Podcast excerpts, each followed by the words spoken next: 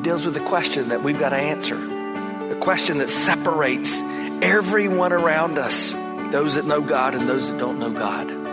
Here's the question What must a person do to be saved? Welcome to The Barnabas Effect with Paul Purvis, Senior Pastor of Mission Hill Church, a multicultural, multi generational, multiplying church focused on shining the light and love of Jesus Christ like a city on a hill. You're invited to visit any of the three locations in Temple Terrace and Tampa. For information and locations, visit missionhillchurch.com. Now, with today's message, here's Pastor Paul Purvis. Take your copy of God's Word and turn to the book of Acts the 15th chapter. Do me a favor, grab a pen, pencil, lipstick, mascara, Crayola, something that you can write with. Find a piece of paper, the back of your hand, or your phone or tablet, something you can write on, and let's ask God to speak to us in practical ways today. Let me begin with a question, and perhaps I should have said, every head bowed, every eye closed, but I won't. Let me just ask the question. How many of you have ever had a disagreement? Raise your hand. Okay. How about this? Because that's rather disappointing for a bunch of church going people gathered together. How many of you have ever experienced conflict? Raise your hand. Oh, there we go again. Let me try once more. For those of you that are or have ever been married, how many of you have ever had marital conflict? Let me see your hand. What in the world are we going to do? Well, we're all gathered in this building. We call this a church. We are the church gathered. How many of you have ever experienced church conflict? Let me see your hand. Oh my goodness. Conflict is a reality of life, isn't it? And there's different ways to approach conflict. You can avoid conflict, but that is cowardly. It's there. You don't run from it. You don't pretend it's not there. And frankly, that doesn't help. Some of you are like that. When things go wrong, you just want to pretend it doesn't exist. And that doesn't solve anything. To avoid conflict is cowardly, but to enjoy conflict, now that's crazy. And some of you like it. You're just sick. You need help. If you like conflict, Man, that's nutty. I, I, sometimes feel like when there's a conflict, it's like going up to the parking lot and just scooping up a bowl of gravel and trying to eat it. I mean, that is not something I want to do, but it's a part of life. And so what do we do? To resolve and redeem conflict, now that, that's Christian. That's the way, as Christ followers, we're intended to live. And in Acts 15, we find a biblical pattern for resolving and redeeming conflict. That's why I'm very excited. This is a teaching message. It will be very direct, straight out of the pages of Scripture, and very practical. But before we get to that, let me remind you how we got to here. In the previous chapters in the book of Acts, we have experienced what was the first missionary journey. That's what it's called in Christian history. The first missionary journey of the apostle Paul. Paul and Barnabas set out from their home church of Antioch of Syria, this place that is in the news every day today. They set out from their home church and they've They've embarked upon going to different places to share the message of the gospel. What's the gospel? Christ died for your sins, just like scripture prophesied that he would. He was buried. He rose from the dead, just like scripture prophesied that he would. And when you trust in what Jesus has done for you, it changes everything. But they immediately begin to find out that some people received the gospel, and Jewish people came to Christ, and Gentile believers were coming to Christ, but others rejected the gospel. How could they? But they did. And so that's where Paul teaches us that sometimes when that happens, you just have to shake the dust off of your feet and move on. In Paul and Barnabas' missionary journey, they had something that was especially unusual that took place in a city called Lystra. Paul had healed a man crippled from birth. And the Bible tells us that the people of Lystra saw what had happened and they thought they were gods. And so they began to call Barnabas Zeus and they began to call Paul Hermes. And, and Paul and Barnabas said, no, no, no, no, we're not gods. We're just men like you. And guess what? These people that in one minute were calling them gods, the next minute said, well, then we don't like you. We don't want you around here. And in the midst of all this, these Jews show up from a hundred miles away, a place called Iconium. They've chased them down and they stone Paul and throw him outside the city left for dead. Every time I read something like that in scripture, I'm reminded that all of us have people in our life that just won't let it go, right? They just keep hanging on. But Paul got up and he continued to live out his faith. And it's in that setting that we learned this important lesson. When life beats you down by God's grace and with His help, you've got to get up and you've got to go back after it. And some of you've come in today and, and you're beat up and you're beat down and you don't know if you can make it. I just want to encourage you. When life's got you there, when you've been beat down, get up. Get back after it for the glory of God. And so that's what Paul and Barnabas did. And they went back to their home church, their sending church. Look at verse 27 of chapter 14. It says, And when they arrived and gathered the church together, they declared all that God had done with them and how he had opened a door of faith to the Gentiles. This was the mission trip report setting. So Paul and Barnabas go back to their home church and they say, Hey, listen to what God has done. And by the way, right here we see something very important that is repeated throughout the New Testament. You need a home church. You need a place that you plug into. A, a place that is your home in your family of faith. There's not really such a thing as a Lone Ranger Christian, a, a person that's out there on their own. And while we spend most of our lives outside of walls like these, most of the time, most of this week, you've been the church scattered. Wherever you were, you were still the church, but you were there.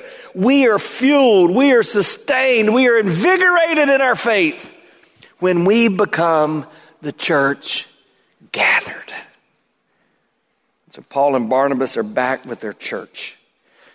But even as the church gathers, she faces problems. Right?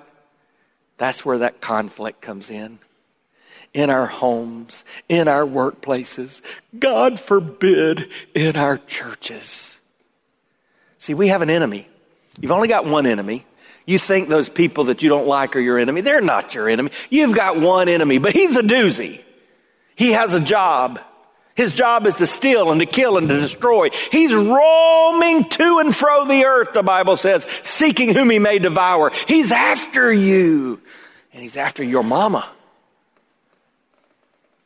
It's the devil, Satan, the father of lies. That's our enemy. And sometimes in our life, he'll try to distract us with external circumstances. But if that doesn't work, He'll try to divide us. And he often does that with internal conflict in our homes, in our churches, wherever he can. And that's what began to happen right in the midst of this season while Paul and Barnabas are reporting on their missionary journey. That's what Peter is speaking to in Acts 15 and verse 10. I, I, read this this week in a paraphrase of the scripture. It's called the message. Listen to what it says. So why are you now trying to out God God? Loading these new believers down with rules that crushed our ancestors and crushed us too. Hey, last week we learned there is a God, but you're not God. This week we're going to learn that even though we know we're not God, sometimes we try to out God God. We try to pick up the reins and control the situation, acting as if we're in charge. Moment of truth. Any of you here ever guilty of outgodding God? I, I try that sometimes. Peter is addressing what you're going to see as a conflict in the church. And I think he tells us something that will help all of us in our life. Usually, when we find ourselves in the midst of a conflict, It's because we or someone else has tried to out God God. And it never works. Because you're not God and you can't out God God. So let's see what made Peter say that. In Acts chapter 15, beginning in verse 1. But some men came down from Judea. They were teaching the brothers, unless you are circumcised according to the custom of Moses, you cannot be saved. Well, that'll throw a damper on a missionary report time. Paul and Barnabas are before the church and they're telling everything that God's done. Jews have gotten saved. Gentiles have gotten saved. Someone was healed. Paul and Barnabas tells this crazy story and for a moment they thought we were God and we had to tell them no we're not. And then I was stoned and left for dead, but people prayed and I got up and we got back after it and now we're here. And in the midst of that, some guys come in and they say, hey, you know what? What you're teaching is not true. Those people aren't saved. They couldn't be saved. Not unless they're circumcised. Now, I don't want to go into detail on a Sunday morning, but what he's describing is a God set up Jewish covenantal ritual that took place on the human male. And these guys were saying, eh, you can't have a relationship with God unless you've experienced that physical ritual. And, and what's taking place here illustrates a problem that has been out there in the Christian faith for a long time. It deals with the question that we've got to answer, a question that separates everyone around us those that know God and those that don't know God. Here's the question What must a person do to be saved? If you've just joined us, you're listening to The Barnabas Effect with Pastor Paul Purvis. Video of the message you're listening to is available when you click the Watch tab at missionhillchurch.com. Thanks for sharing time with us and for sharing your financial gifts by clicking the Give button at missionhillchurch.com. And now, with more of today's message, here's Pastor Paul Purvis. What must a person do to be saved? Do you know the answer to that question? What do you think it is? Well, you have to be Baptist or Catholic or Methodist, Episcopal or Lutheran or Assembly of God, Presbyterian, non denominational. Is that what you have to do? Oh, no, no. You have to raise your hand and pray a prayer. Or no, you have to walk down an aisle or be dunked in a tank of water. Or you've got to go to church class or first communion or confirmation. Is that, is that what you have to do? You have to live a good life. I've asked that question around the world many times. If you were standing before God today and He said to you, Why should I let you into my heaven? What would you say? And almost always I get this answer, some version of it.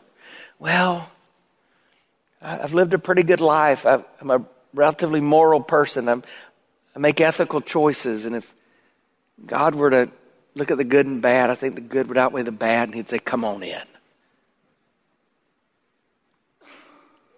And much of creation thinks that's what it takes to be saved. But Christianity paints a different picture. In fact, Paul would go on to say in the book of Ephesians, in talking to the church at Ephesus, in Ephesians chapter 2, 8, and 9, a summary of what it means to be saved. He would say, For by grace are you saved through faith. This is not of your own doing, it is the gift of God, not a result of works, so that no one could boast. That's what it means to be saved. So when these guys show up and they begin to say to Paul and Barnabas at the church of Antioch of Syria, hey, these goes, these folks you talk to, they weren't saved. You're not saved unless you've been circumcised. What do you think happened? Disagreement, conflict, Big time. Look at verse 2 of chapter 15. After Paul and Barnabas had no small dissension and debate with them, Paul and Barnabas and some of the others were appointed to go up to Jerusalem to the apostles and to the elders about the question. So the church decided, hey, there's this big conflict. Let's resolve it. Let's not ignore it. Let's not pretend it's not there. Let's not just stay here and fight. Let's resolve the conflict conflict. So being sent on their way by the church, they passed through Phoenicia and Samaria, describing in detail the conversion of the Gentiles and brought great joy to all brothers. And when they came to Jerusalem, they were welcomed by the church and the apostles and the elders, and they declared all that God had done with them. But some believers, some who? Remember that. Some believers who belonged to the party of the Pharisees rose up and said, It is necessary to circumcise them in order to keep the law of Moses. Here's the same conflict, the same division. But what I want you to see now is that it arose up among believers. You see, it's possible for those of us who call the name of Christ, those of us who've begun that relationship with Jesus to become divided. And here we see our first truth division is unhealthy for any church. Division is not simply difference, right? We are all different. And in our church, that's one of the things we celebrate. It is a big deal around here. In most Sundays that we gather, we have about 64 nations that gather to worship right here. There's a lot of diversity. Different is not bad. Different is just different. But division is bad. Why? Well, because we're created in the image of God and God Himself demonstrates unity. We have God the Father, God the Son, God the Holy Spirit, three in one. He's a God of unity. When Jesus knelt and prayed that high priestly prayer for you and me in John 17, the part of the prayer where he mentions us, and he does, generally, he says, Those will follow after us. That's me and you. When he mentions us, you know what he prays for?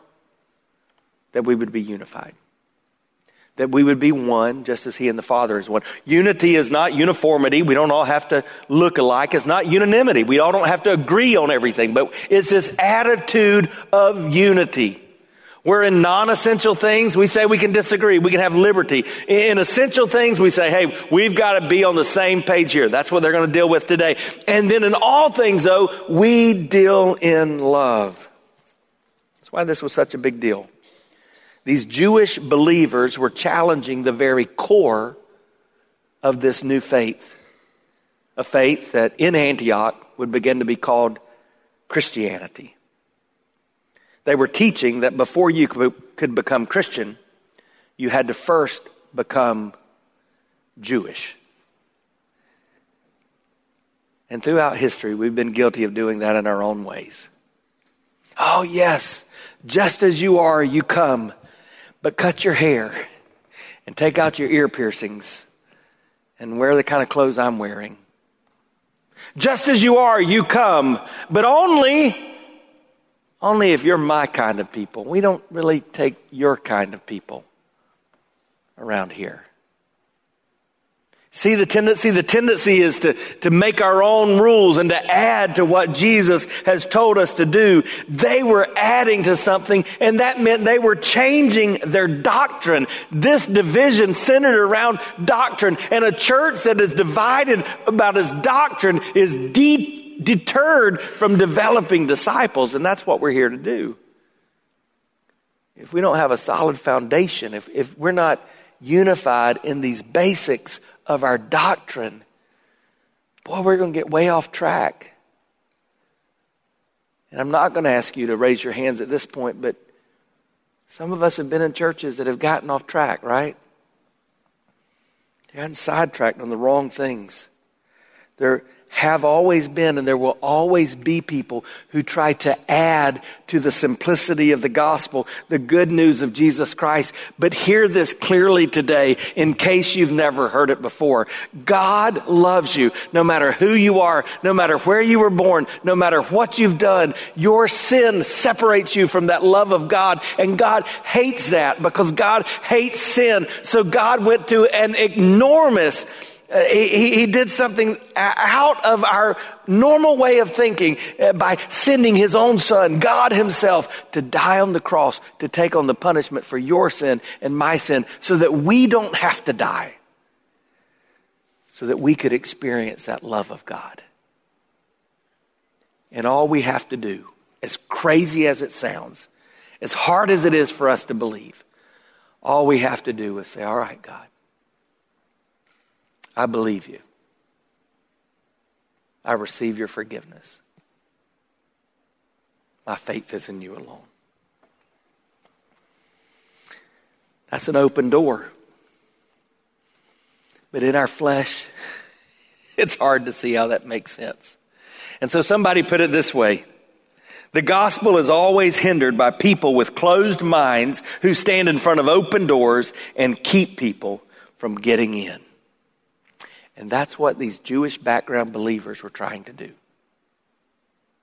They were changing the gospel.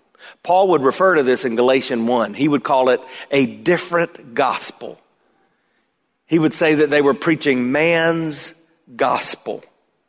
What were they doing? They were trying to stitch up the torn veil.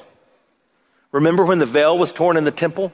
We talked about last week how the gospel is a dividing line, and that word that's used in Acts 14 to describe the division that's caused by the gospel is the same word that was used when the veil was split in the temple. Why was the veil split? It was God's way of demonstrating that through the death, the burial, the resurrection of Jesus, that old covenantal system was being replaced by a new covenant.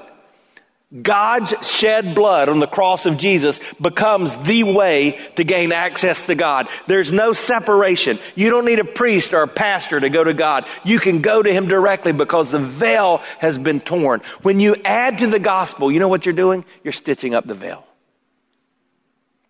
You're saying, God, I, I can't come to you. I've, I've got to put something in your place. You're taking the work of the master and saying, I think I can make that a little better because of our partnerships in France, I've been to the Louvre in Paris many times. Can you imagine me going into the Louvre and taking a paintbrush or taking a pen and going up to a Picasso or a, a, a Monet or, or a Van Gogh and saying, I think I can make this a little better. I think they've just left something off. How absurd. Well, that's what we do when we add to the gospel. I'm so thankful they did not win the day. I'm so thankful this way of thinking did not gain the majority among the church. We would have been singing different hymns if it had. Amazing circumcision, how sweet the sound that saved a wretch like me. or what about this one? What can wash away my sins? Nothing but the law of Moses. I mean, crazy. It was a big deal. So the church gathered to resolve and redeem this conflict. And that's where we learn a second principle. Godly discussion is a healthy response to division. If godly people gather together, people who have been indwelt by His Holy Spirit, it's hard to think that if we come together seeking to resolve something, we can't resolve it. Look at verse 6. The apostles and the elders were gathered to consider this matter, and after there had been much debate, Peter stood up, surprising absolutely no one that was present. Because Peter is the guy that always had something to say, right? By the way, here he gets it right. What I'm about to read is Peter explaining how the gospel was offered to the Gentiles, not just to the Jewish people that they didn't have to be circumcised, that they didn't have to follow the laws of Moses. But interesting, in Galatians chapter 2, Paul's going to confront Peter because he didn't always get it right. You've been listening to The Barnabas Effect with Pastor Paul Purvis, an outreach of Mission Hill Church. If you're looking for answers to difficult questions or searching for a church home, you're invited to any of the three locations in Temple Terrace and Tampa. Details and directions at missionhillchurch.com. The Barnabas Effect is here to provide listeners like you with biblical truth and spiritual encouragement, but it can't be done without your financial support. Go to missionhillchurch.com and click on the Give tab. Your financial support helps us reach those seeking truth about God and themselves. Thank you for giving at missionhillchurch.com. And join us next Sunday at noon for The Barnabas Effect with Pastor Paul Purvis on Faith Talk, AM 570 and 910.